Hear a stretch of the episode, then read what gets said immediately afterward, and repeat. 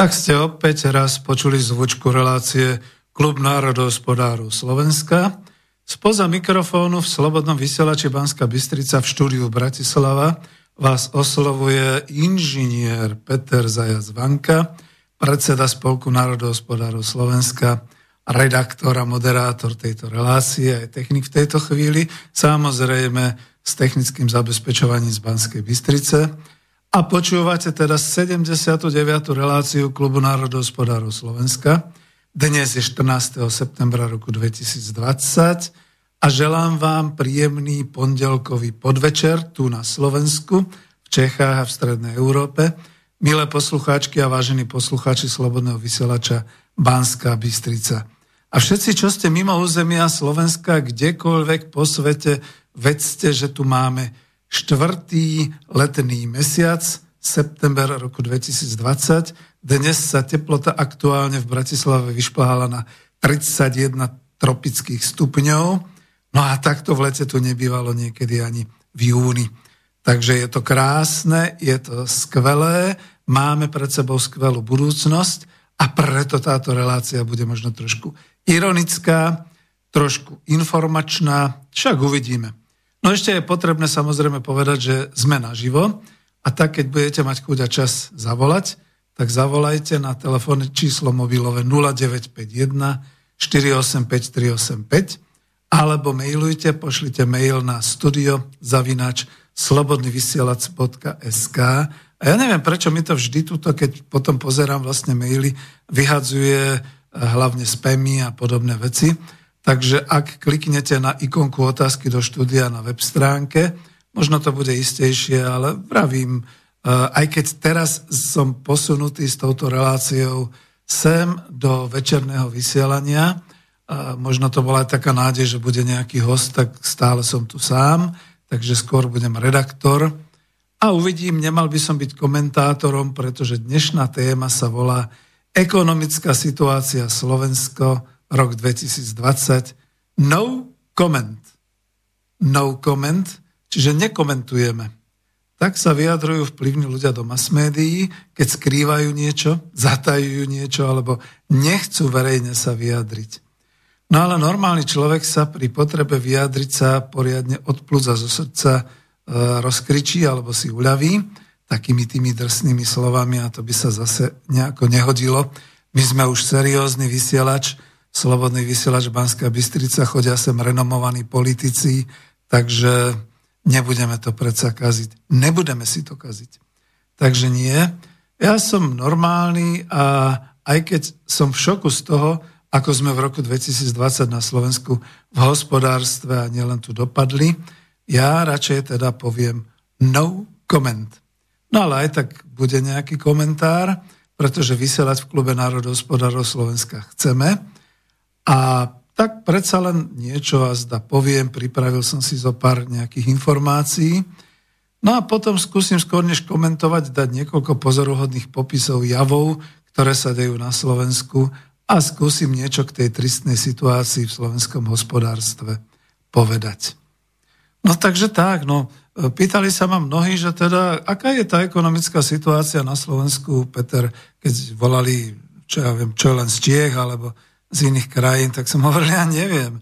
Viete, ono je to také, že ak by ste chceli byť pri zdroji informácií, pozdravujem Ivana Zavinač Ivana, ktorý ma tu vždy e, cvičí, že prečo neviem konkrétne číslo a podobne. No neviem pretože sa nenachádzam vo vládnych inštitúciách, nemám ani ženu vo vládnych inštitúciách, nemám ani priateľa, ktorý by mi to prezrádzal a tak ďalej. Dokonca nie som ani spriaznený s redakciou denníka N, že by mi napovedali, že čo nového na Slovensku. Takže naozaj neviem. Odkázaný som na sociálne médiá, na internet, na mass médiá, ale viete, no, s manželkou sme skonštatovali, že asi najlepšie bude, keď si pozrieme večer rozprávku a potešíme sa z toho a potom už prepneme na nejaké z pesničky alebo na niečo podobné, alebo proste sa budeme vyprávať. Škoda slov, naozaj je to no comment. Tiež som ešte zachytil takú informáciu, alebo teda také, že noví národohospodári musíte plakať v tomto roku 2020 z tejto koronavit krízy. Nie, my sme plakali už hodne dávno predtým, ani neplakali, ale zatínali peste a škrípali zubami a stále sme čakali, že nejaká politická sila na Slovensku sa nejak e, zodpovedne postaví k tomu, že my predsa na Slovensku sme mali naozaj veľmi silné hospodárstvo národné. Po tom roku 1990 tu bolo za 5 biliónov korún československých len v tých investičných výrobných fondoch, nehovoriac o ostatnom majetku, ktorý mal nevyčísliteľné hodnoty. No a dnes, dnes tu nemáme skoro nič vlastné. Náš štátny rozpočet je v nejakých 17 miliardách eur. To aj keď si prepočítate akýmkoľvek kurzom, akým by ste chceli, je to strašne málo stále. No a napríklad Češi v Českej republike vydávajú na elimináciu koronavidovej krízy vyše pol bilióna korún českých, keď to máte aj v kurze, čo ja viem, 26 e, korún českých je 1 euro, aj tak sú to neuveriteľné sumy. A my na Slovensku len sľubujeme, sľubujeme, sľubujeme, sľubujeme. Sem tam sa pustia nejaké peniažky, ale skoro hneď sú z toho aféry, každý sa už bojí, že NAKA zasiahne, podobné záležitosti, takže takmer, takmer nič. Už čo, no, ale na začiatok treba povedať niečo povzbudzujúce. A to dokonca od otca v úvodzovkách slovenskej covidovej ekonomiky, teda od ministra hospodárstva Slovenskej republiky Richarda Sulíka. Včera sa bol vyjadril, alebo to bolo už aj predvčerom v televízii, že Slovensko je najpriemyselnejšia krajina v Európe, za to má menej polnohospodárstva, dal to do nejakých tých súvislostí, že čo máme robiť, aké opatrenia a v tomto zmysle. A hlavne to všetko tak vyznalo, že však čo, však máme sa dobre. Nož, keď sa máme dobre a keď otec e, covidovej ekonomiky Richard Sulík takto zmýšľa, tak, tak, tak je to tak, no. Tak keď sme tak priemyselní, tak potom sa e, pýtame my, národohospodári, prečo potom sa premuž, prepúšťa zo zamestnaní? Prečo je vlastne problém s vyplácaním dôchodkov, s dôchodkami, s 13. dôchodkom a, a všetky takéto veci? Lebo veď potom by to mal byť opačný problém, taký, aký mal smer sociálna demokracia. Ešte za éry ministra práce Richtera, nájsť zamestnancov pre veľký hlad veľkých spoločností a to až v počte 80 tisíc duší a hlavne v zahraničí. Jak je to dneska teda s týmito vecami? A potom z tých vysokých miest na Slovensku sa asi hravo dokáže zaplatiť celý pilier dôchodkového spoje, sporenia, aj ten prvý, a nepotrebujeme potom predávať penzie cez súkromný dôchodkový pilier a začať rozmýšľať nad reformou všeličoho možného, hlavne dôchodkov a podobných vecí, lebo veď nemáme. Určite to tu dnes zaznie, že špajza je prázdna. To sú také tie výrazivá pána premiéra Matoviča. Špajza je prázdna. Takže čo sa to deje? Ako to je? No ja ešte musím teda povedať, že Spolok národohospodárov Slovenska nemá pevné členstvo, takže nás nehľadajte a dalo by sa povedať, nesnažte sa nás konfrontovať jedného po druhom. Sme v takom klaude, ako to hovoria aj ťáci, čiže sme v takom oblaku spolupracovníkov. Veľmi veľa ľudí sem patrí, niekto prispieje raz, niekto je pasívny, niekto prispieje raz za 2-3 roky, niekto prispieva častejšie a podobne. No faktom je, že taká tá ideologická vojna, taká tá hybridná vojna nás zasiahla. Zrušili nám web stránku národohospodári.sk, čiže to sa teraz prerába, táto stránka rekonštruuje. Viac nepoviem. Všetko máme zálohované, takže sa to vráti potom na internet, ale tejto chvíli, keď si otvoríte Google národohospodári, tak tam uvidíte nejakú pirátsku web Eh, hostingovú stránku Plesk, ktorá ponúka opravu určite za nie lacné peniaze a takéto veci. A to zatiaľ ďakujeme, neprosíme.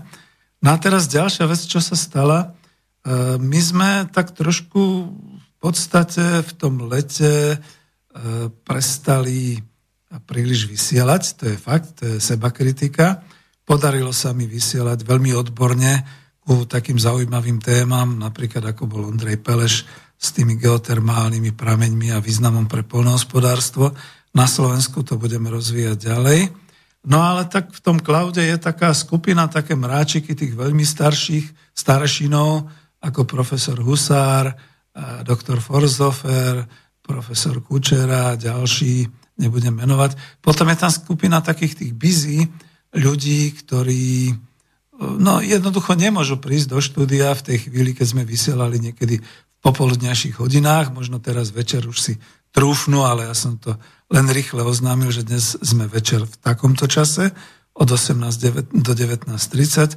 No napríklad ako váš favorit a môj host, ktorého veľmi rád vždy pozývam a aj týmto spôsobom, keby nás náhodou počúval, ho pozývam, Marian Vitkovič, tak ten mi na telefon doslova vynadal, nech ho teraz neruším, nemá čas a tak ďalej. Tak Boh vie, no tak dúfam, že sa niekde vyskytne.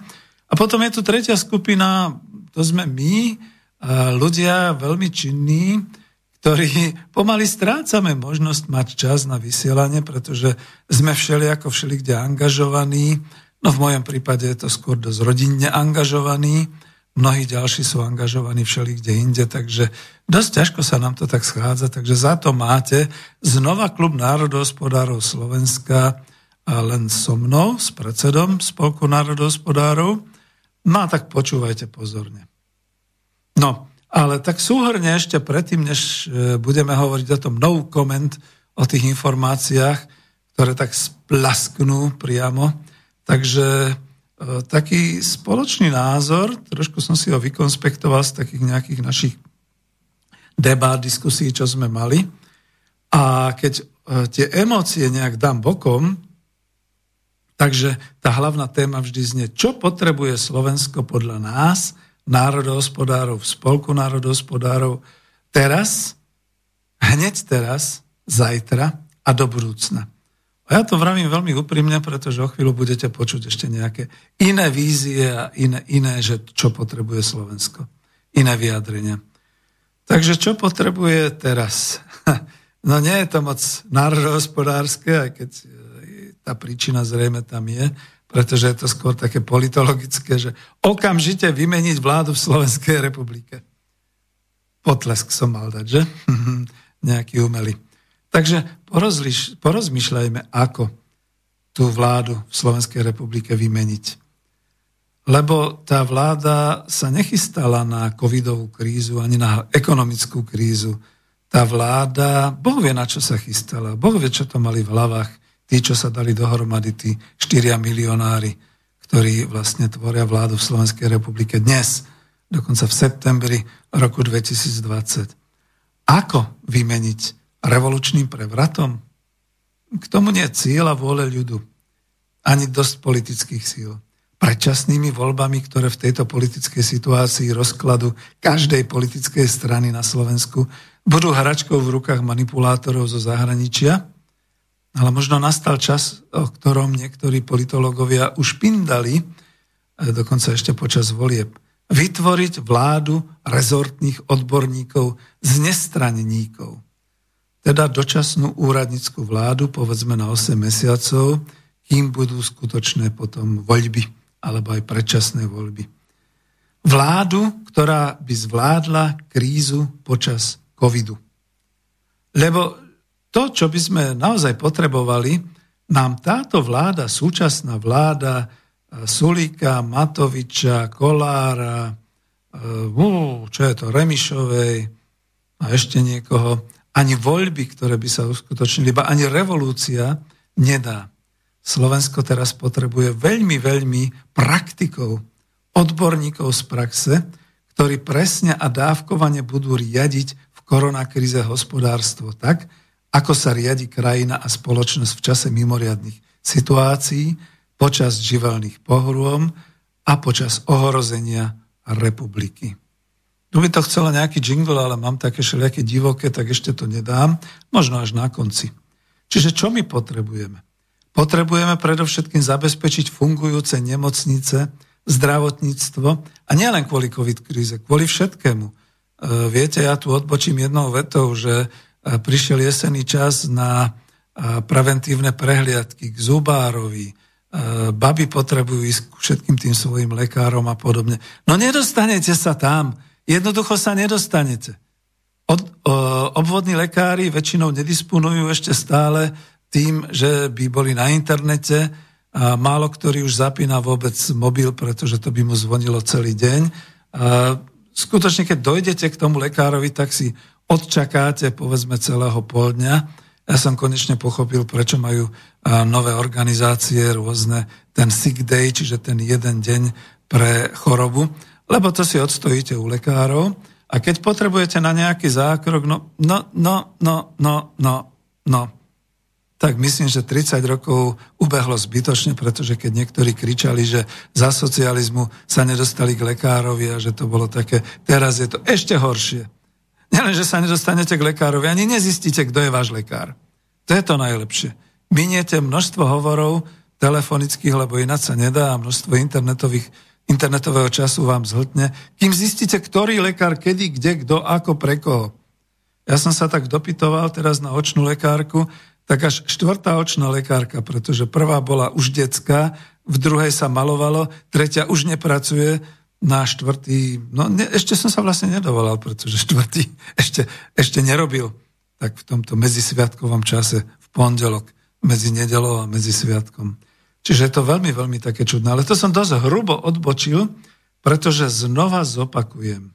Potrebujeme zabezpečiť fungujúce nemocnice, fungujúce zdravotníctvo a ešte navrhujeme zahrnúť ho toľkými financiami a toľkým materiálnym zabezpečením, ak by sa aj neušlo vede, kultúre, športu či zahraničnej pomoci, viď čo chce Korčok Bielorusku dať, alebo nákupu zbrojných systémov, nech sa to ujde zdravotníctvu. A nepozerajme sa tam na to, že bude to preplatené, alebo bude to také. Nech to je. E, tiež zase odbočím len tou jednou vetou. Kičuru súdia. Ja ale dúfam a predpokladám, že toho Kičuru z hmotných rezerv súdia za veci minulé, za rôzne prehrešky, nie hádam za to, že predražene nakúpil rúška. Pretože on si konal svoju psiu povinnosť zabezpečiť pre slovenskú spoločnosť dostatok rúšok a on to aj zabezpečil. Takže snáď je v base za to, že špekuloval a konal predtým. Nie kvôli tomuto. Ak kvôli tomuto, tak to sme dali zase vzor všetkým hospodárskym pracovníkom, aby sa príliš nesnažili. Nie je treba, lebo aj tak sa dostanú do basy. Zmení sa vláda, pôjdu do basy. Že takto to je na Slovensku. Potrebujeme zabezpečiť zásobovanie, to už je druhý bod. Potrebujeme zabezpečiť zásobovanie zdravotníckých a farmaceutických tovarov a všade stále zabezpečiť rozvoz a dodávky jedla, potravín, teda štátny dozor a rozvoj distribúcie nad takýmito tovarmi. A prečo sa to tam ocitlo? No práve kvôli tomu, že minister pôdohospodárstva nás potešil, že to bola dobrá lekcia, ten COVID, a že na Slovensku zachránili potraviny a hlad, obyvateľstvo pred hladom, lebo doviezli 823 kamiónov potravín. No ale pán minister zabúda na to, že to nebol dovoz humanitárnej pomoci, tak ako to šlo eh, z Ruska do Donbasu, také tie biele kamióny, alebo ako to išlo do Sýrie, takisto nejaké tie biele kamióny. Toto je normálny dovoz potravín, zaplatený, zdanený, ktorý sa platí vlastne dvakrát. Raz sa platí v tovare a raz sa platí ešte v tej, eh, čo to je, eh, daň z pridanej hodnoty, v tom poplatku. Takže v tomto to je. No, vidíte, ak som sa z toho rozčulil. Ale chcem to dokončiť. Po ďalšie, potrebujeme pred zimou zabezpečiť kúrenie a bývanie všetkým. My vlastne ešte nevieme, aká bude tá zima v roku 2020-2021.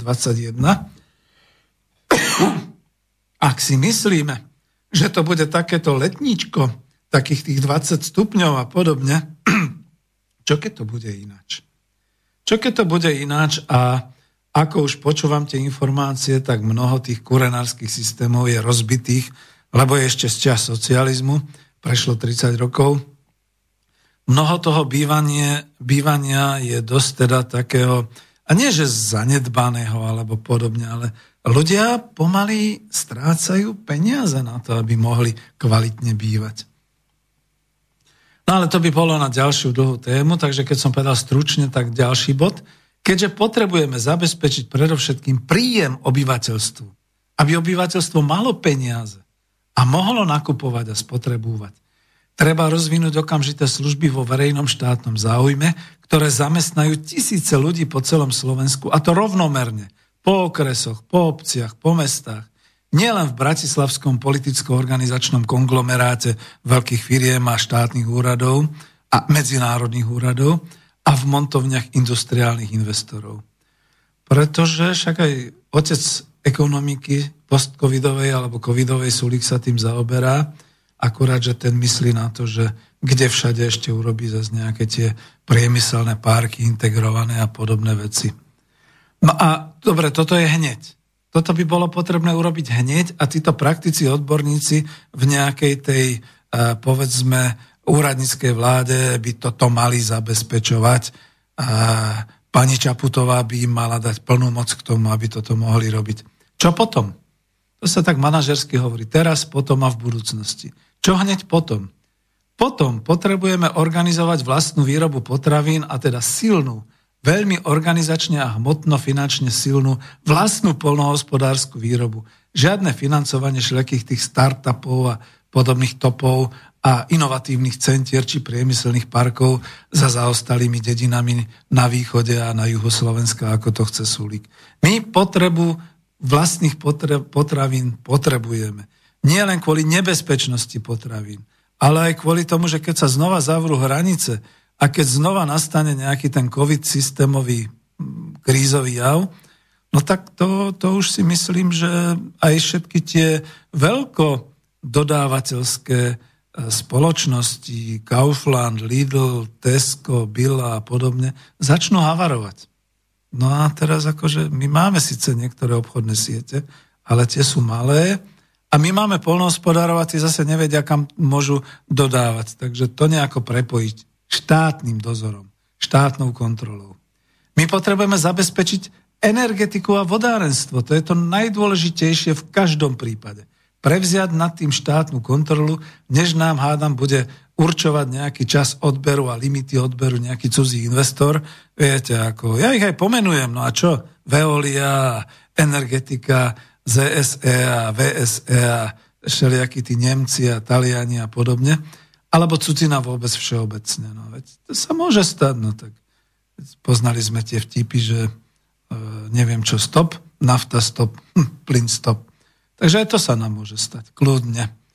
Potrebujeme rozvinúť vlastnú priemyselnú výrobu, ktorá zamestná tie 10 tisíce ľudí, ktorí môžu prísť o prácu a už aj prichádzajú, v rôznych tých priemyselných firmách alebo v úradoch a v bankách po páde automotív monokultúry a po odchode mnohých biznis centier z Bratislavy, z Trnavy, z Košic, z ďalších krajských miest.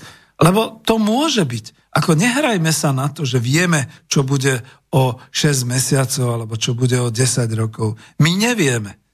My tie odhady v tejto chvíli naozaj máme iba také, eh, nechcem povedať, že E, špekulatívne.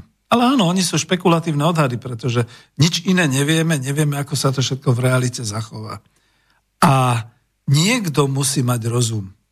A ten niekto, to sú vlastne tí ľudia, ktorí toto zabezpečia. Vykašľať sa na nejaké, ja neviem, aké inovatívne centra a podobné veci. Dobre, takže to bolo potom, 6 mesiacov, rok, rok a pol. A čo potom v budúcnosti?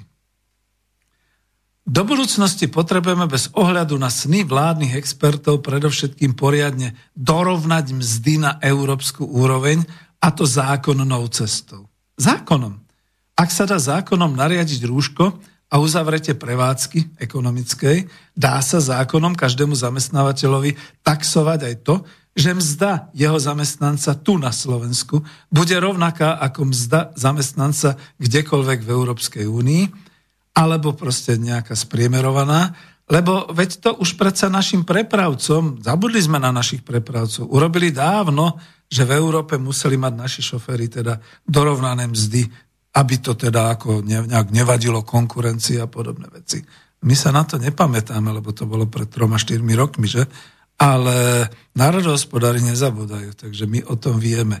Čiže dajú sa dorovnať mzdy na európsku úroveň, aj keď by to predstavovalo povedzme skok o 500, o 800 eur podľa rôznych profesí a aj keby to znamenalo to, že množstvo tých cudzích investorov by sa tu ocitlo No ja som optimista, ja poviem, že ocitli by sa potom len v takomto nejakom uh, ziskovom raste 2-3%, nie 20-30 alebo 40-50%, ako je to teraz.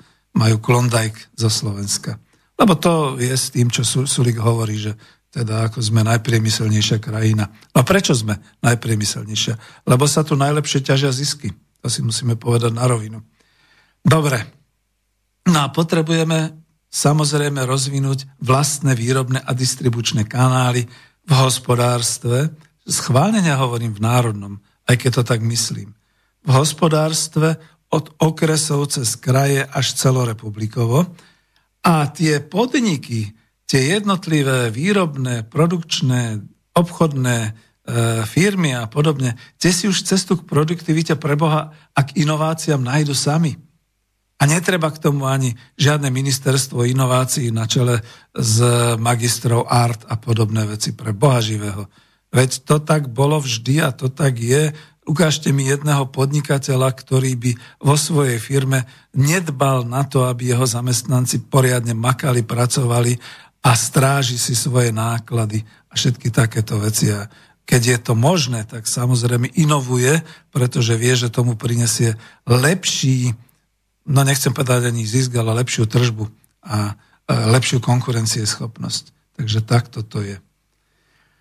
No dobre, keď si bokom ideme dolu kopcom a ja teraz urobím niečo iné, pozrieme sa na to, o čom snívajú v súčasnej vláde, a teraz si dovolím dať ten hnusný jingle, aby sme sa všetci zobudili, ako to vlastne je.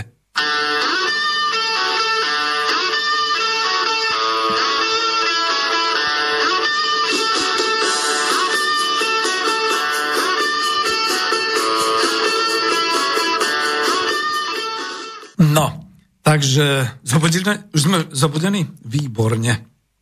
Pretože pozrite sa, s čím sa vytasili naši vládni činitelia a naši odborníci. E, to už bez komentárov budú správy. Bratislava, 3. september roku 2020. 16 expertov z oblasti vedy, makroekonomia biznisu ktorí boli prizvaní do nezávislej expertnej pracovnej skupiny iniciovanej americkou obchodnou e, komorou v Slovenskej, republiky, v Slovenskej republike, vytvorilo predbežný návrh Vízie Slovenska 2030 a načetli kľúčové motory dlhodobého udržateľného hospodárskeho rastu. Dlhodobého udržateľného hospodárskeho rastu. Opakujem Predkladaný dokument je úvodným konsenzom signatárov, ako dosiahnuť maximálne využitie potenciálu našej krajiny, našej krajiny, čiže nie Slovenskej republiky. Naša krajina, to už nie je táto krajina, to je naša krajina. V kontexte globálnych megatrendov s cieľom zvýšiť kvalitu života súčasnej generácie, ale aj tých budúcich. Signatári ho adresovali prezidentke Slovenskej republiky Zuzane Čaputovej, predsedovi vlády Slovenskej republiky Igorovi Matovičovi a ministrovi financií Slovenskej republiky Eduardovi Hegerovi.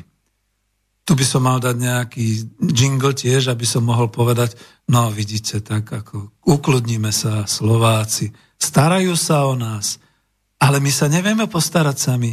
To naozaj musí prísť americká obchodná komora v Slovenskej republike a zorganizovať nám niečo mimo Slovenskej akadémie vied, mimo ministerstiev, mimo záujmových všetkých organizácií, to vedia oni. No tak zrejme to asi aj platili, že? Takže nehovorme si, že nie. Pokračujem v tej správe. Ak chce Slovensko úspešne a efektívne využiť peniaze Európskej únie na transformáciu ekonomiky s výhľadom dlhodobého udržateľného rastu a vyššej kvality života budúcich generácií, vláda Slovenskej republiky musí jasne zadefinovať dlhodobú víziu na najbližšie desaťročie, na ktorej je celospoločenská zhoda. Bodka. Moja otázka, prečo to nerobí vláda Slovenskej republiky? Prečo to musí robiť pod záštitou americkej obchodnej komory? Hádajte. Pokračujem ďalej. Signatári definovali tri hlavné transformačné motory rastu rozpracované do detailnejších bodov, ktoré majú ambíciu dostať Slovensko medzi top 20 najkonkurencieschopnejších krajín sveta. Zase moja otázka. Potrebujeme my byť najkonkurencieschopnejšou krajinou sveta? A prečo? Moja otázka naozaj prečo? Máme tu také slovenské firmy? Lebo my tu máme ekonomiku na Slovensku, máme tu cudzích investorov tí potrebujú konkurovať kde? Na Slovensku komu? Samým sebe? No dobre, takže ideme na to, čo signatári definovali. Tri hlavné transformačné motory. Prvý motor, vzdelávanie. Slovensko sa v roku 2030 stáva exportérom vzdelávania, krajinou, ktorá vychováva a udrží slovenské talenty a láka talenty Európy a sveta. Bodka. K tomu prvému motoru vzdelávanie. Za prvé, chytám sa za brucho, keď počujem export vzdelávania. V čom sme my lepší ako všelijaké tie svetové univerzity? V čom sme my najlepší, že bude možné exportovať naše vzdelávanie? Alebo sú už vo svete tak blbí, že už im stačí aj slovenské vzdelávanie, ktoré pomaly 30 rokov upadá vo vysokoškolstve, v stredoškolstve, aj v základoškolstve? No amen Mária so svetom.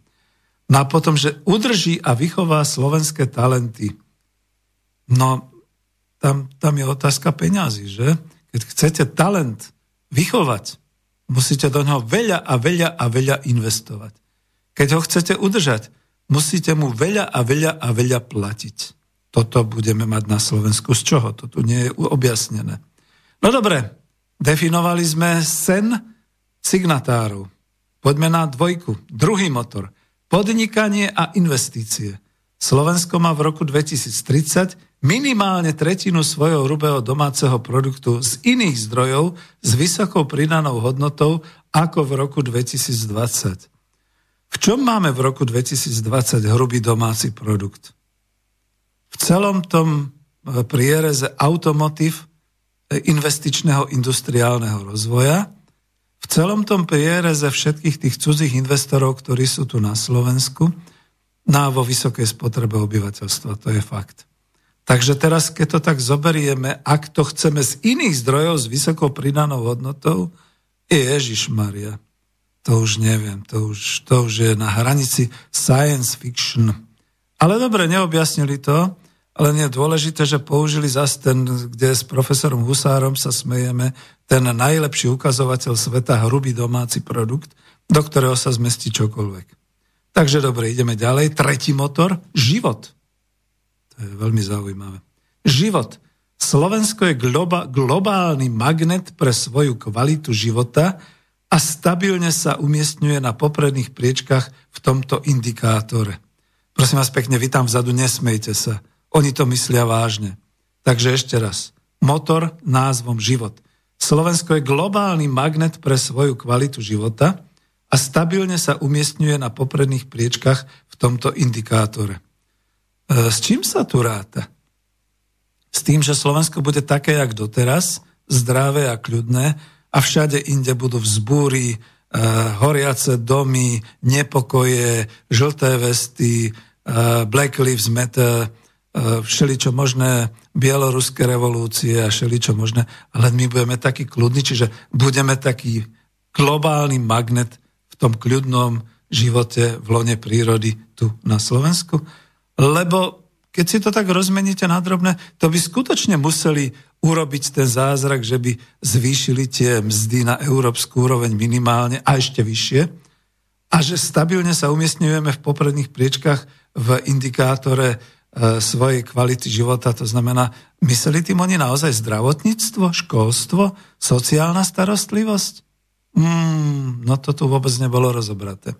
No ale poďme si skúsiť, čo nám hovorí jedna zo signatárok, bývala, myslím, že to, čo to bola, a minimálne ašpirovala na guvernéra Národnej banky Elena Kohútikova. Citujem ju. Slovensko má historickú šancu nastúpiť cestu zmeny na modernú a efektívne fungujúcu krajinu s odvahou uskutočniť zásadné reformy v oblasti vzdelávania a ekonomiky s posilnením princípov ochrany životného prostredia. Bodka. Sem musím sunúť jediné. Neviem, aká, kedy sa narodila pani Kohútiková, ale my o týchto zmenách na modernú a efektívne fungujúcu krajinu hovoríme už 30 rokov a predtým ešte ďalších 30 rokov. Čiže čo máme nového, pani Kohútiková? Budem čítať ďalej, možno sa dozvieme. Krajinu, ktorej hlavným cieľom je dlhodobo zvyšovať úroveň a kvalitu života ľudí. Krajinu, ktorá bude nielen produkovať vzdelaných a ino, inovatívnych ľudí, ale bude i magnetom pre talenty a inovácie.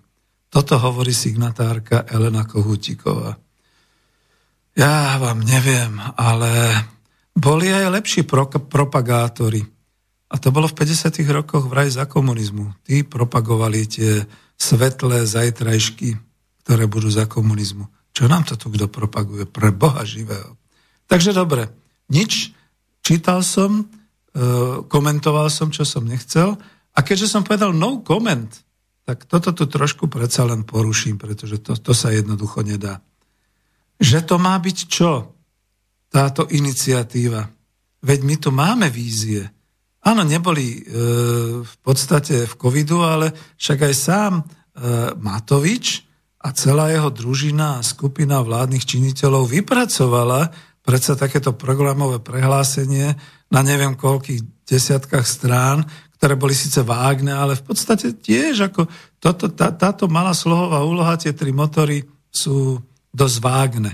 Skoro by som povedal naozaj, je to taká propagácia budúceho komunizmu si myslím, že som to aj posielal mailom uh, kolegom, že pozrite sa, tak takto nás chcú títo ľudia dokopať k novému komunizmu. Lebo čo to je pre Boha takéto veci? Tri motory, podnikanie, investície, život a vzdelávanie. Znie to krásne, ale je to o ničom. Keď si to skúsite nejak e, dať pod mikroskop, tak vám to zahamlí objektív. Nemáte tam nič. Takže čo? Inde miestnosť naši experti nenašli iba na Hviezdoslovom námestí v budove amerického veľvyslanectva, iba oni ich prichýlili a zaplatili im obedy a niečo ďalšie, aby teda mohli sedieť a tvorivo workshopovať a vymysleť niečo. To bol asi taký brainstorming, že? Tomu sa tak hovorí, že vymyslíte čokoľvek a potom budeme rozmýšľať, ako to uplatníme. Tak oni to čokoľvek vymysleli. Dobre.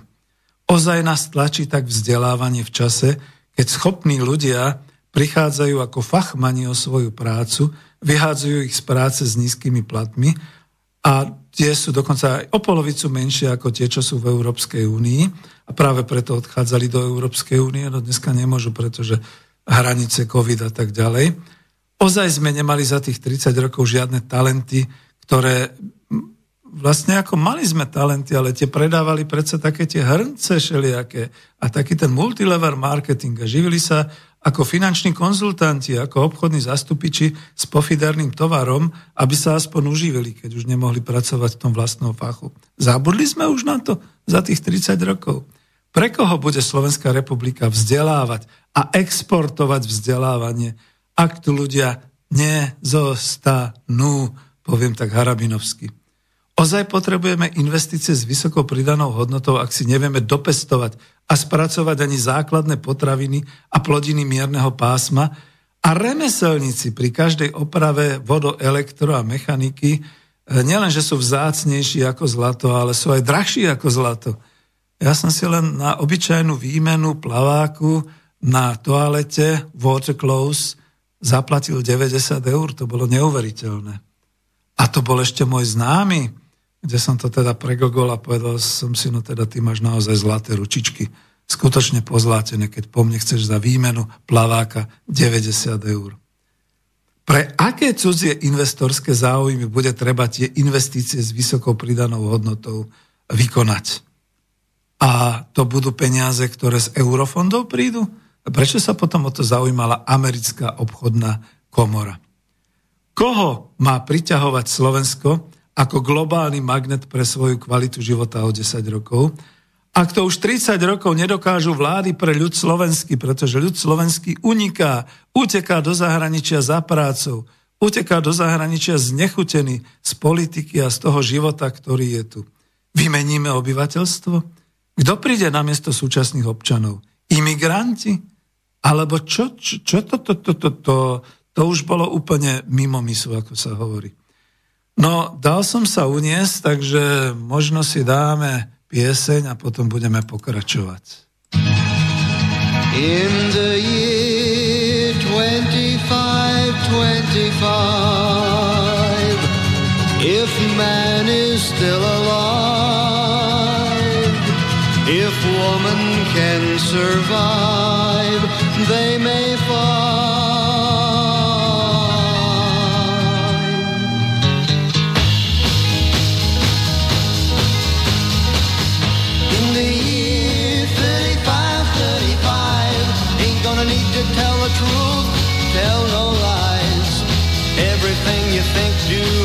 say is in the bill you took today.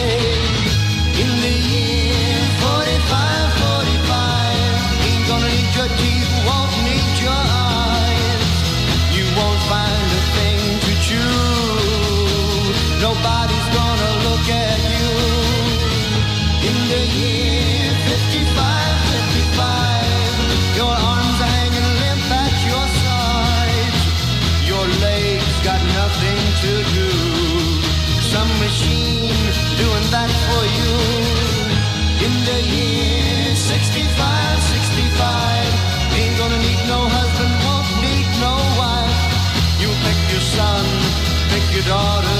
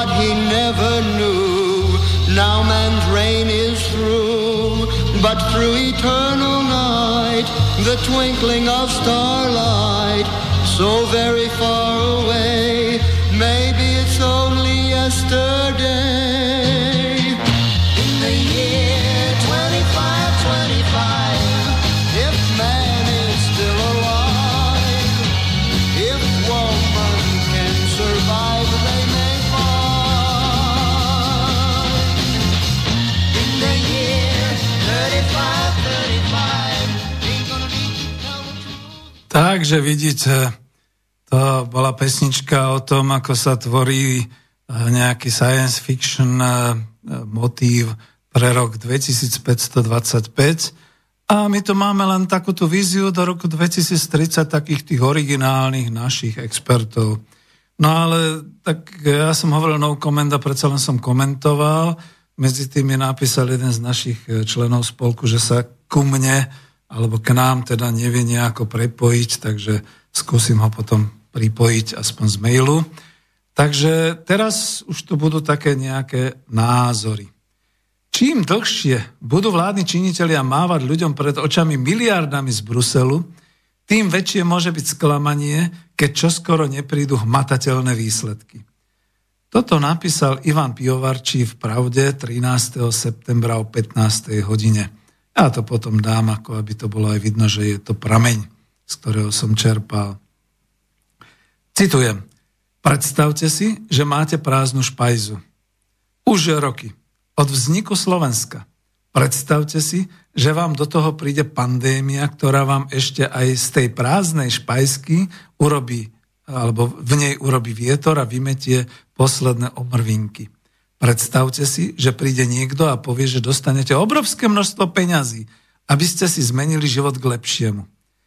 A predstavte si tú frustráciu, keď sa vo vašom živote toho veľa nezmení. A ešte väčšiu, keď vám za to predložia účet. Preto má vláda obrovskú zodpovednosť pripraviť reálne plány, nie slohové práce. Presnejšie, Garantmi sú v prvom rade Ministerstvo investícií a informatizácie, pani magistra Art Veronika Remišová a Ministerstvo financí Eduard Heger. No tuto musím doplniť a do, do povedať, že v podstate ako keby som to zrežíroval k tomu, čo ste počuli predtým o tej snahe urobiť nejakú víziu Slovenska a ešte k tomu získať nejaký konsens do roku 2030, lebo čo trápi americkú obchodnú komoru, čo trápi pani Kohútikovú a niektorých ďalších vybratých signatárov, to netrápi Slovensko. Skôr má pravdu Ivan Piovar, čiže za chvíľu tu bude veľká frustrácia, pokiaľ vláda nepripraví reálne plány, ako z toho von. Takže budeme počúvať ďalej. Ináč je to názor, ktorý bol uverejnený pod názvom v, ška- Špajske u Hegera a Remišovej, čo je pod pokrievkou. A bol to taký, skoro by som povedal, až bulvárny nadpis, takže za to sa to tam skrylo a ľudia to nenašli. Ja som si to tam našiel. Takže citujem ďalej pána Pihovarčiho. Zatiaľ máme na stole prvé informácie. 5 okruhov, či skôr sloganov, od Veroniky Remišovej. Sú to informácie pre prezentáciu, tak sú pochopiteľne kusé.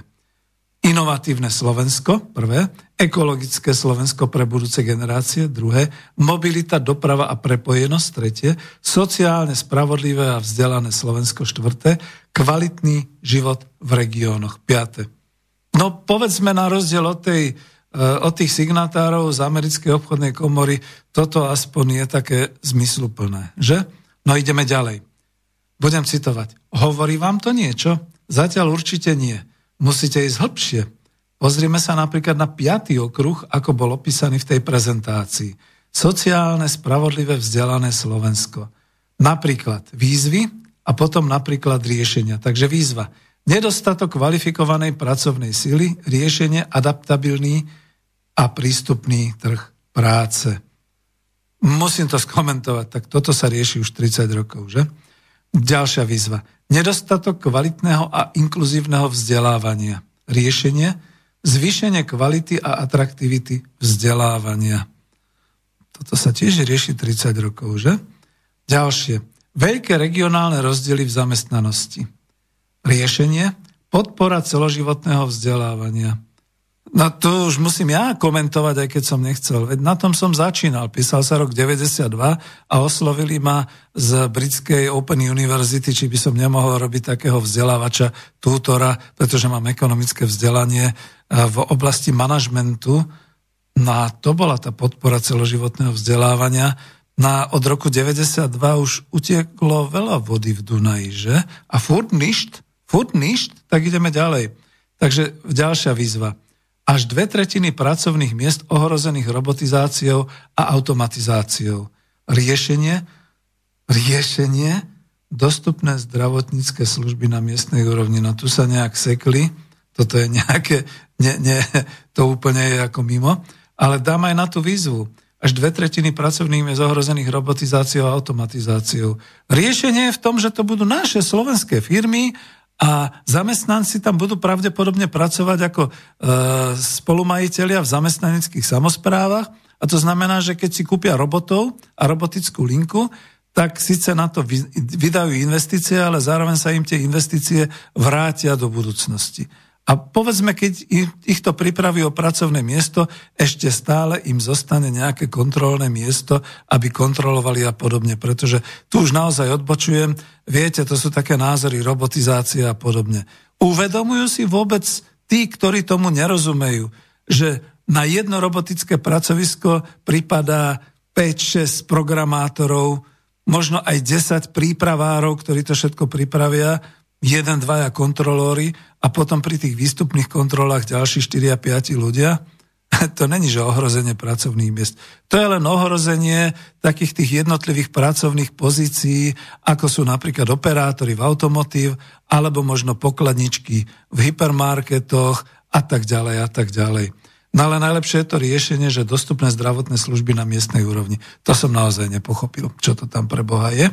Ďalšia výzva. Nízky rozsah komunitných sociálnych služieb, k tomu riešenie napríklad podpora sociálnych inovácií. Si neviem predstaviť sociálne inovácie, pretože som už dôchodca, mám 65 rokov a e, nízky rozsah sociálnych komunitných služieb. No ja by som prijal takú nejakú peknú blondiatú Aguileru, ktorá by prišla domov a s pesničkou na perách by mi zaspievala a odovzdala by mi v obedáriku obed.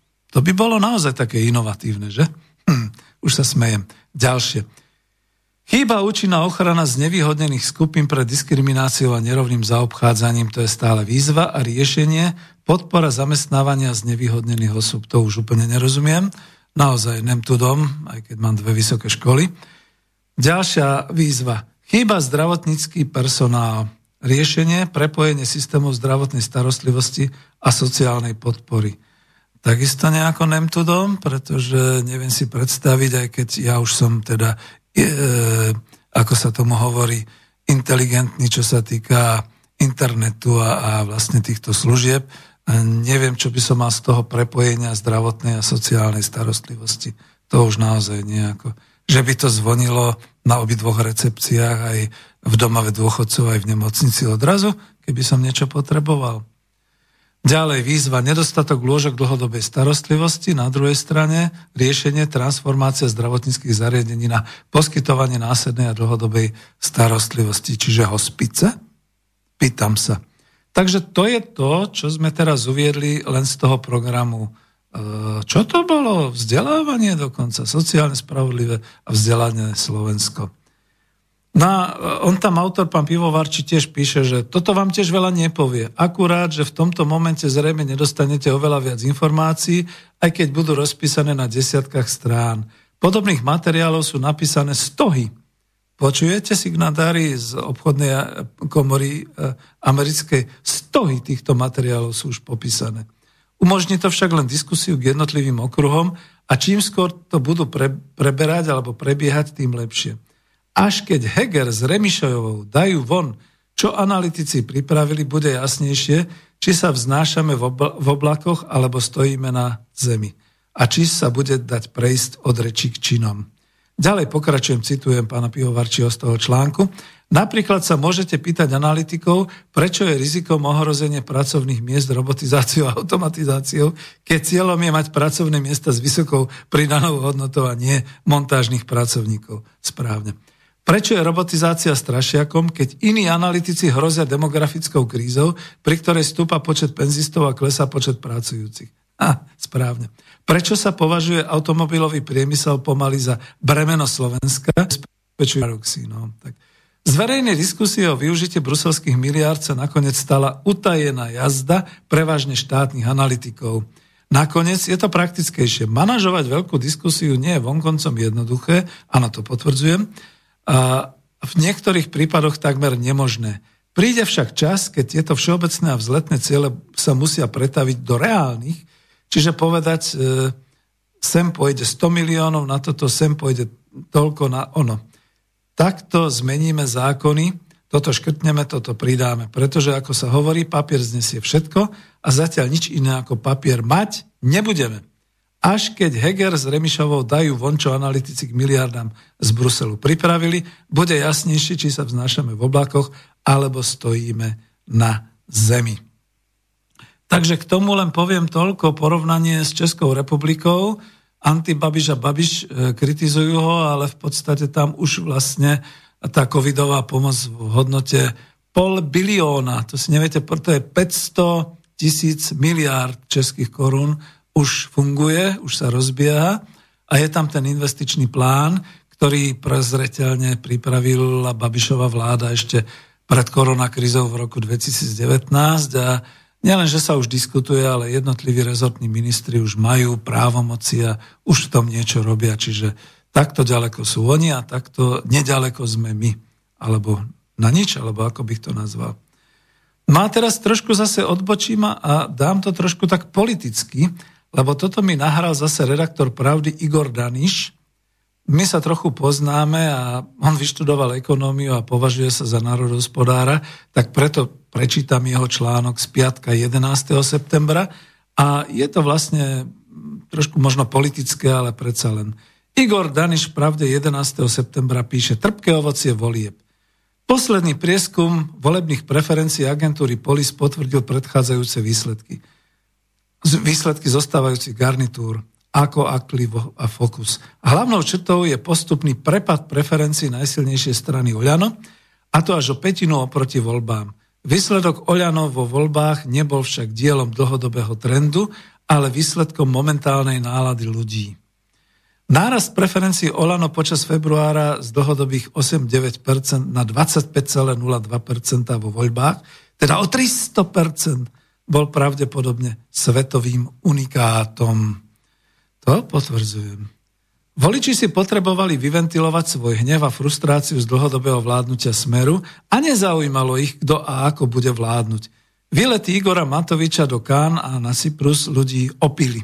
Žiaľ pre krajinu to bolo nešťastie. Dnes sme opäť v situácii, keď je stranická scéna rozkolísaná. Toto nemusím čítať, lebo to sú skutočne už potom uh, také politické veci, ale ja k tomu dodám dve veci. Pamätáte si, ako prišiel predseda vlády z Bruselu s takým tým papierom, ktorý hneď na letisku ukazoval a boli tam tie miliardy a sluboval nám, že doniesol na Slovensko miliardy a podobne. E, viete, ja som robil manažéra. Keby mi môj pracovník prišiel z nejakej služobnej cesty a začal by vykrikovať, že on doniesol kontrakty za miliardy a ukázal by mi nejaký papier, nejaký záznam e, z konferencie alebo záznam z rozhovoru. A nič konkrétne podpísané, žiadne špecifikácie, žiadne, e, povedzme naozaj podmienky, dodacie platobné, všelijaké ďalšie, tak ho z fleku vyhodím skutočne v tej chvíli by dostal odpoveď, že máte hodinovú výpoveď. Pretože nedoniesol vlastne nič. Doniesol zdrab papiera a tento zdrab papiera v podstate nemá žiadne reálne, nechcem povedať ako výsledky. Ale dneska sa vlastne nevie, či ani tých 7,5 miliardy, čo už predtým Ševčovič a ďalší hovorili a dvojnásobok e, štátneho rozpočtu a podobne. Či vôbec budú, pretože nie sú peniaze, napriek tomu, že Európska centrálna banka tlačí do komerčných bank. To by si bolo treba požičať. A keď Európska únia chce v tomto prípade ako veľký finančný orgán požičať peniaze pre, svoje, e, pre svojich členov, pre svoje členské krajiny, tak ich bude musieť zaviazať aj k platobnej, teda nie k disciplíne, ale k tomu, že aby to potom aj platili k dožobám. A k tomu sa zatiaľ nikto nemá. Zatiaľ v podstate je stále v hre len tých 7,5 miliardy cez tie tzv. eurofondy. Ono sa to teraz úplne ináč volá, ale aj tak je to stále. No a ja dodám niečo ešte k tomu článku Igora Daniša. Nedokazuje to však aj niečo iné. Napríklad aj to, že sa cieľene v predvolebnej kampani tie preferencie Olano manipulovali a dokonca podľa môjho názoru Niekto falšoval volebné výsledky v súlade s tou manipuláciou prieskumov tak, aby to vyhralo Oľano. Znova mi nedá totiž pripomenúť ruské voľby, kde vyhral Boris Jelcin a krásny politický dobrodružný film Spinning Boris, kde Američania v tomto dobrodružnom filme dodali volebný marketingový štáb, ktorý Jelcinovi pomohol samozrejme za peniaze vyhrať voľby. Áno, nad kým iným ako nie nad komunistom z Juganovom vtedy. No a tu sa to opakuje a to už od čas voľby prezidenta. Spomente si, kauza Mistrik, 700 tisíc minutých, Čaputová 700 tisíc minutých, on sa potom v závere odfaulnuje a e, vlastne v podstate e, to všetko nechá v prospech Čaputovej, čiže vydaných milión 400 tisíc eur a pritom to nemalo prekročiť 1 milión, že? A podarilo sa im odpíliť Harabina Ševčovičom a pod jeho volebné víťazstvo bolo veľmi rýchle zapečatené, schválené a keď vyskočila favoritka, bola zvolená. Toto má následok, že potom človek radšej hovorí no comment. No a došiel mi tento mail, e, to bolo v podstate, a to ešte nebolo od pána profesora Husára, či bolo? Nie, od doktora Forzofera. Toto všetko, čo sa deje vo svete, nejako neovplyvní situáciu v kolónii zvanej táto krajina s vládou, ktorú sme si značením a pre nesfornosť zvolili. A ktorá okrem politicky motivovaných výmen činiteľov nemá dosah na konkrétne riešenia smerujúce k zlepšeniu situácie. To platí pre všetky oblasti národného hospodárstva.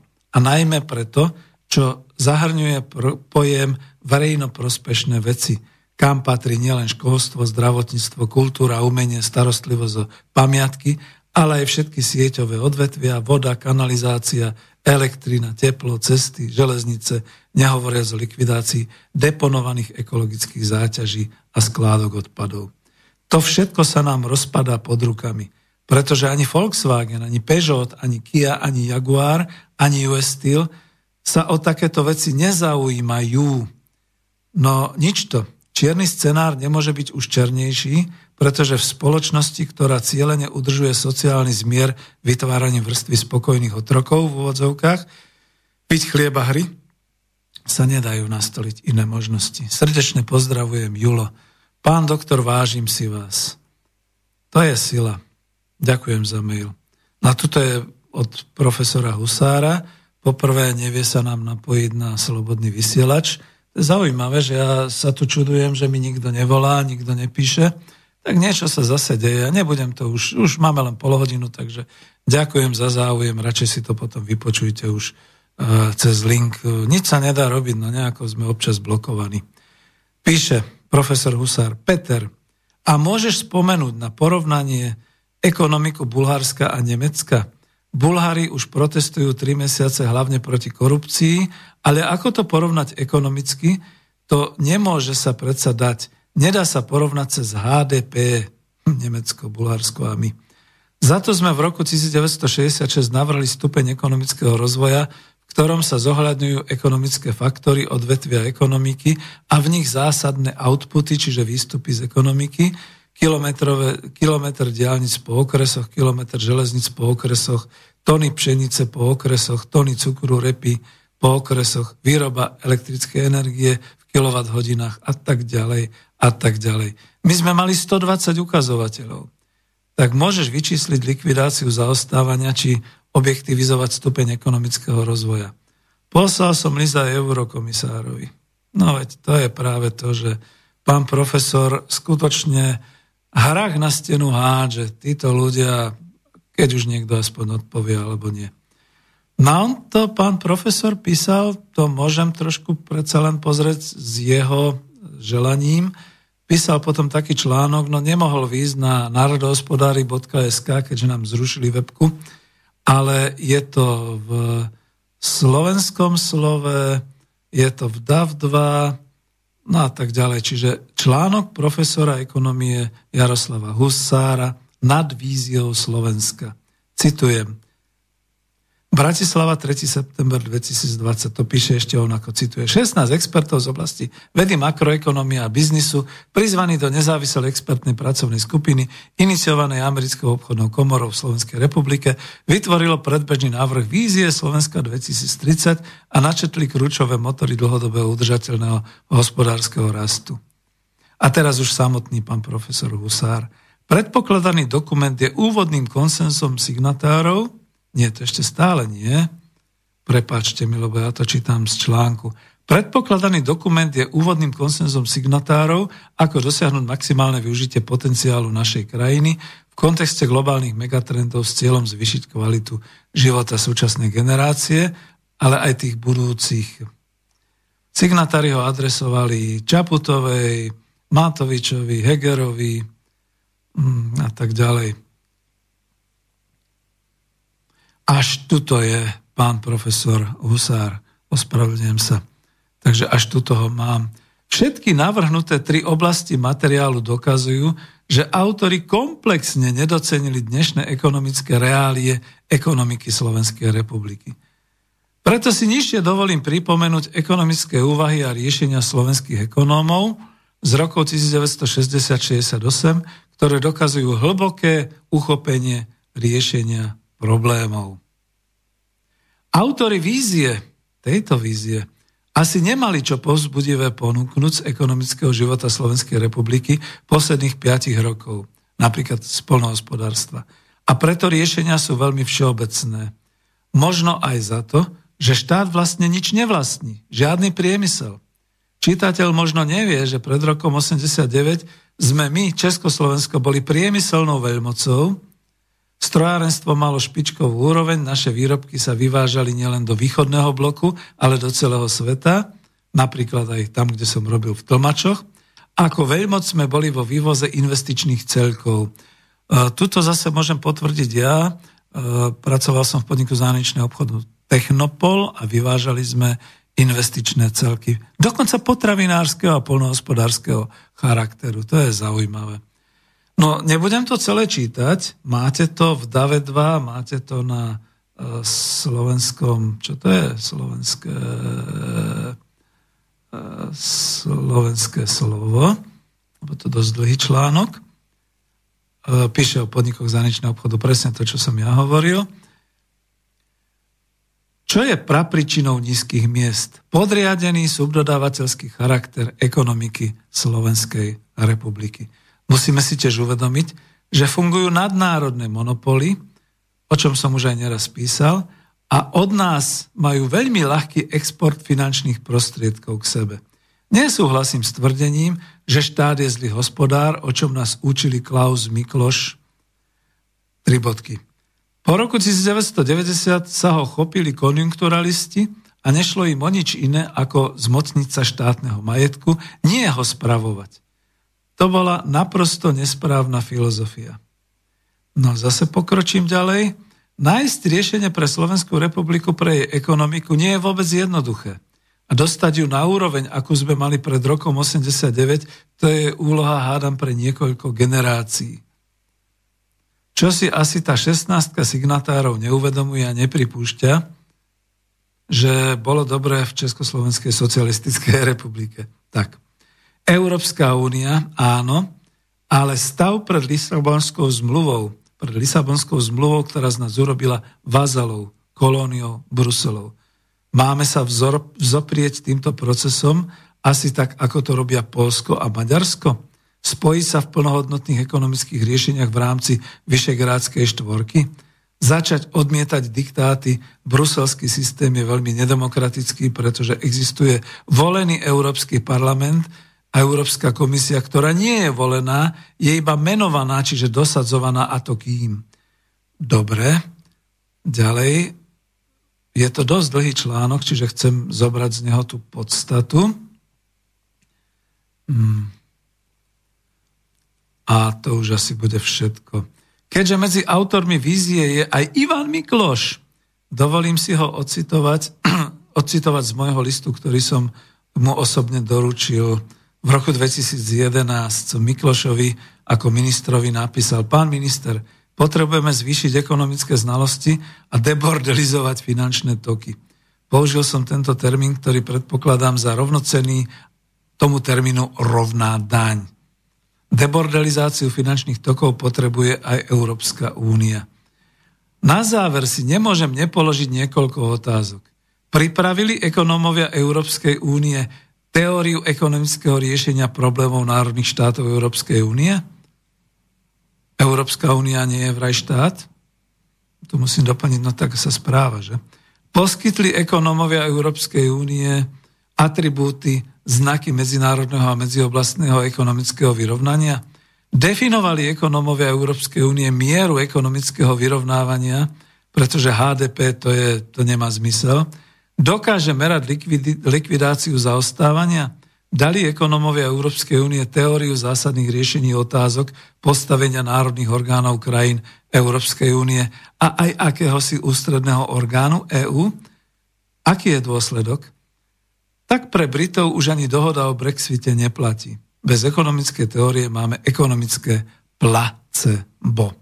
Verím, že moja úvaha poukázala aj na to, čo hovorí mail, ktorý som dostal dnes. Debilizácia slovenského národa. To už nebudeme čítať, ale mám tu ešte k záveru zo pár takých vecí, ktoré vyťahnem. Dokonalý potravinový absurdistan, to písal Jozef Sedlák, vynikajúci redaktor z Pravdy 13. septembra, potravinová jeseň je plná paradoxov. Jablká sú drahšie ako banány a tie stoja toľko, čo zemiaky. Slovensko má najdrahší chlieb a meso spomedzi krajín Vyšegrádskej štvorky, ale bravčové samozrejme v akcii možno v jednom z reťazcov kúpiť aj s 50% zľavou. Pliecko za 2,60 eur však nemožno zabezpečiť prosperitu, nemôže zabezpečiť prosperitu ani v najlepšom chovateľ, ani u najlepších chovateľom ošípaných. Za cenovým absurdistanom nie je iba koronová pandémia, ktorá neočakávane produkuje aj prebytky, ale hlavne dlhodobý úpadok slovenského potravinového hospodárstva. To sa nevie od Matovičovej vlády dočkať reálnej podpory, namiesto nej sú len nové a nové sľuby, hraničiace pod chvíľou až absurdnými vízami, víziami. No veľa, veľa je tu takýchto článkov, zase to skúsim dať potom. E, nevieme, čo bude zajtra. Neistota sa zmocňuje celého vinohradnicko-vinárskeho sektora napríklad. Prežívame obdobie, keď nevieme, čo bude zajtra. Nejasná je budúcnosť vinohradov, ktoré pracovali v režime integrovanej produkcie. Za tento spôsob pestovania dostávali vinohradníci podporu 500 až 600 eur na hektár, čo významne ovplyvňovalo ekonomiku. Mnohé vinohradnícke družstvá sú v koncoch a nie, že uvažujú, ale už začali kočovať vinice. Hovoril som o potravinových e, púšťach na Slovensku, minimálne 101, čo hovoril pán Kaliňák z Ozmosu. Tuto sa už začínajú kočovať vinice. Sme my kompletní? Naozaj treba tú vládu vymeniť. Ja tu ešte niečo prečítam z toho článku. Trpezlivosť dochádza aj zeleninárom. Život im otravuje atmosféra, v akej hospodárie. Je to dôsledok nejasných pravidel pri, pri integrovanej produkcii, nedostatočnej vnútornej, vnútroštátnej podpory na organizácie výrobcov, nedofinancovanie operačných programov a taktiež otázniky okolo štátnej pomoci. Uviedol riaditeľ Zväzu zeleninárov a zemiakárov Slovenska, Slovenska Jozef Šumichrast. Ovocinári, zeleninári, vinohradníci – Sťažujú sa na nedostatočnú komunikáciu rezortu s odbornou verejnosťou. Podľa Šumichrasta to spôsobuje zbytočné problémy pri tvorbe legislatívy a vytvára u pestovateľov neistotu. My chceme, aby pestovateľov zeleniny a ovocia bolo na Slovensku viac. Na to, aby sa zvyšila produkcia, však potrebujeme reálnu podporu zo strany štátu, legislatívnu aj finančnú. Zatiaľ sa nám dostáva len množstvo sľubov a absurdných vízií, povedal pán Šumichrast. Ja k tomu dodám ešte tu jednu vec, že v niektorom z tých ďalších článkov polnohospodárov bolo, že minister polnohospodárstva súčasnej Matovičovej vlády No tak ako dosť, tak ako, no to by mi mohol vrátiť, ale ja poviem, že polnohospodári povedali, že toľko pliev sa na Slovensku nepremlelo, koľko on už dal zbytočných slubov a zbytočných slov o polnohospodárstve a činnosť je takmer žiadna. Takže takto to naozaj vyzerá. Je, a ja už mám pomaly koniec, ale dám si aspoň takú, to bude skôr ako nejaká zvučka, by som povedal. No skúsme.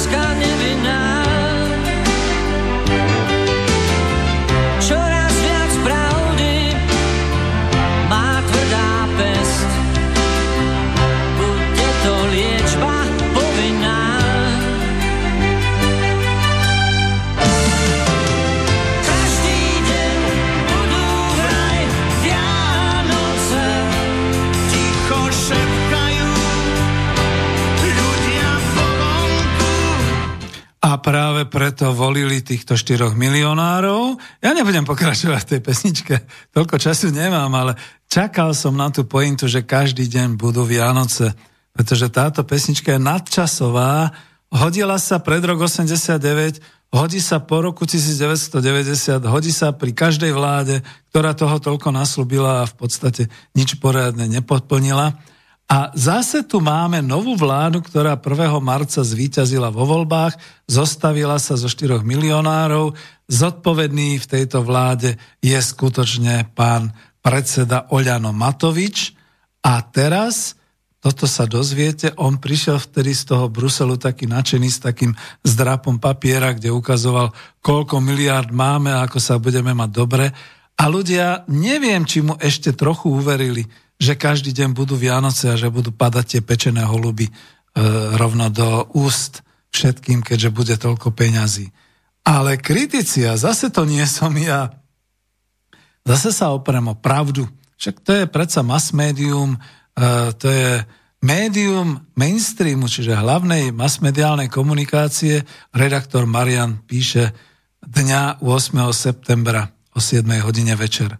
Reformná jeseň? Čas sa kráti. Do polovice oktobra by vláda mala Bruselu predložiť plán, ako chce využiť peniaze z fondu obnovy, no doteraz o ňom nevieme vôbec nič. Netušíme, kto na, kto na ňom pracoval, ani to, kto týmu odbor, odborníkov šéfuje. Neexistuje ani len hrubý náčrt, z ktorého by bolo zrejme, aké budú jeho priority. Celý plán reforiem je tak zahalený rúškom tajomstva. Ja si len trúfam povedať, že e, to nie je tých 50 miliárd, o ktorých sa hovorilo. To nie je ani ten dvojnásobok e, e, štátneho rozpočtu, ako sluboval Ševčovič. To sú iné peniaze. To sú peniaze, ktoré by boli COVID kríza, necovid kríza pokračovaním eurofondov, len by sa to teda volalo trošku inač.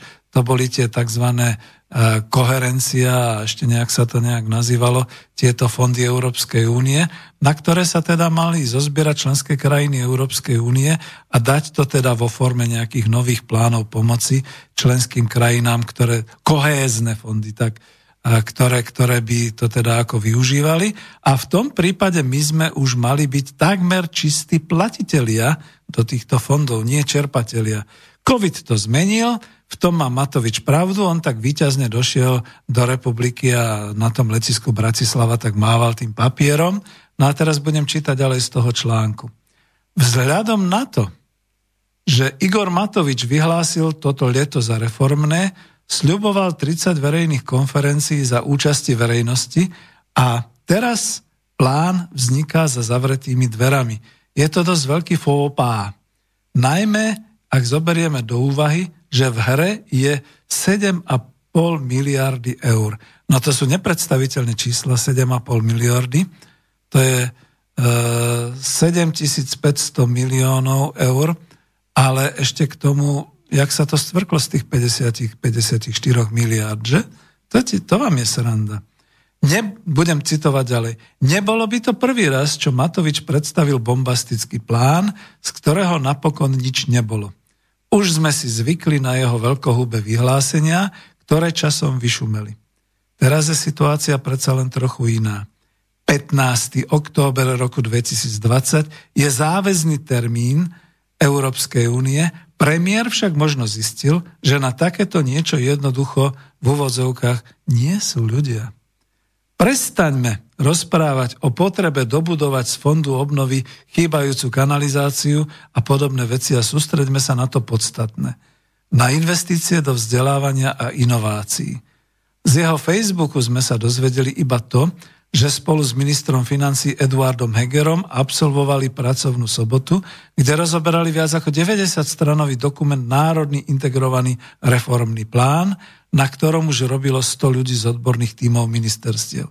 Tento dokument chcú predložiť na koaličnej rade. Ako to dopadne, zatiaľ nevieme. Očakávania sú samozrejme veľké, pretože s takým obrovským balíkom peňazí je možné uskutočniť množstvo užitočných reforiem. Ako to však už na Slovensku chodí, každý minister sa bude pravdepodobne snažiť, aby sa ušlo kus koláča aj jeho rezortu. A dá sa predpokladať, že každý si bude presadzovať tú svoju prioritu v úvodzovkách. To je však najistejší spôsob, ako rozhajdákať miliardy a nakoniec z nich nemať nič. Do reformného plánu preto nemožno zahrnúť úplne všetko. Treba si skôr vybrať niekoľko, maximálne povedzme tri priority, ktoré nás môžu zásadným spôsobom posunúť dopredu. Ak chceme, aby sa Slovensko zmenilo z montážnej dielne jednostranne orientovanej na automobilový priemysel na krajinu so znalostnou ekonomikou, najdôležitejšie je urobiť zásadné reformy v oblasti vzdelávania. Tu nejde len o to, že naši žiaci dlhodobo zaostávajú v medzinárodnom testovaní, či už ide o prírodné vedy, matematiku alebo o čítanie s porozumením. Joj, Našim najväčším problémom je to, že Slovensko čeli najväčšiemu odlevu mozgov z celej Európskej únie. Kým v rámci krajín OECD študujú v zahraničí v priemere len 2% vysokoškolákov, v prípade Slovenska dosahuje podiel našich študentov v zahraničí až 17%. Vrátiť sa späť domov pritom plánuje iba polovica z nich. Zastaviť tento exodus by malo byť v záujme nás všetkých, pretože bez nich krajinu nielenže nebudeme schopní posunúť dopredu, ale budeme upadať. Bez kvalitných vysokoškolských pracovisk a výskumu to však nebude možné. No, ešte tam bolo niečo, ale ja sa k tomuto článku vlastne ešte vrátim. To, čo sme my mali na začiatku, spomente si, čo sme hovorili v úvode k tejto relácii, čo teda ponúka klub národohospodárov alebo vôbec spolok národohospodárov Slovenska, lebo tento článok ako keby bol takou nejakou delostreleckou podporou pre tých, e, koľky boli 30 či koľky signatári, ktorí sa zišli na americkej obchodnej komore a vytvorili tie tri motory ekonomiky, vzdelávanie, podnikanie a investícia a život samotný. Pretože čo potrebuje podľa Spolku národohospodárov Slovenska teraz, zajtra a do budúcna? Teraz potrebuje okamžite vymeniť vládu v Slovenskej republiky. Pretože takýto neschopáci a takto neschopne dojsť a kráčať k 15. oktobru roku 2020, keď ostatné krajiny vyťahnú hrubý fascikel a budú diktovať, kde, kam, však, aké milióny a budú to všetci schvalovať, takéto my nemáme a už ani nebudeme mať. Čo potrebujeme my zajtra? Zajtra budeme skutočne potrebovať, aby nejakí odborníci, ale z praxe, aby zorganizovali vlastnú výrobu potravín, teda silnú, veľmi organizačne, hmotno-finančne silnú vlastnú polnohospodárskú a potravinárskú výrobu. Potrebujeme zabezpečiť energetiku a vodárenstvo, potrebujeme rozvinúť vlastnú priemyselnú výrobu, ktorá zamestná 10 tisíce ľudí, ktorí budú trpieť pri koronakríze a všetky takéto veci. A do budúcnosti potrebujeme predovšetkým dorovnať mzdy na európsku úroveň a to zákonnou cestou. Na to nepotrebujeme ani eurofondy. Na to potrebujeme kvalitnú vládu Slovenskej republiky. A to bolo asi všetko, čo sa dá ešte povedať, takže teraz vám dám už e, možno nejakú takúto pieseň, aby ste si vypočuli na záver. Lučím sa s vami a dovidenia zase možno o týždeň alebo o dva týždne najskôr. Dobre, do počutia.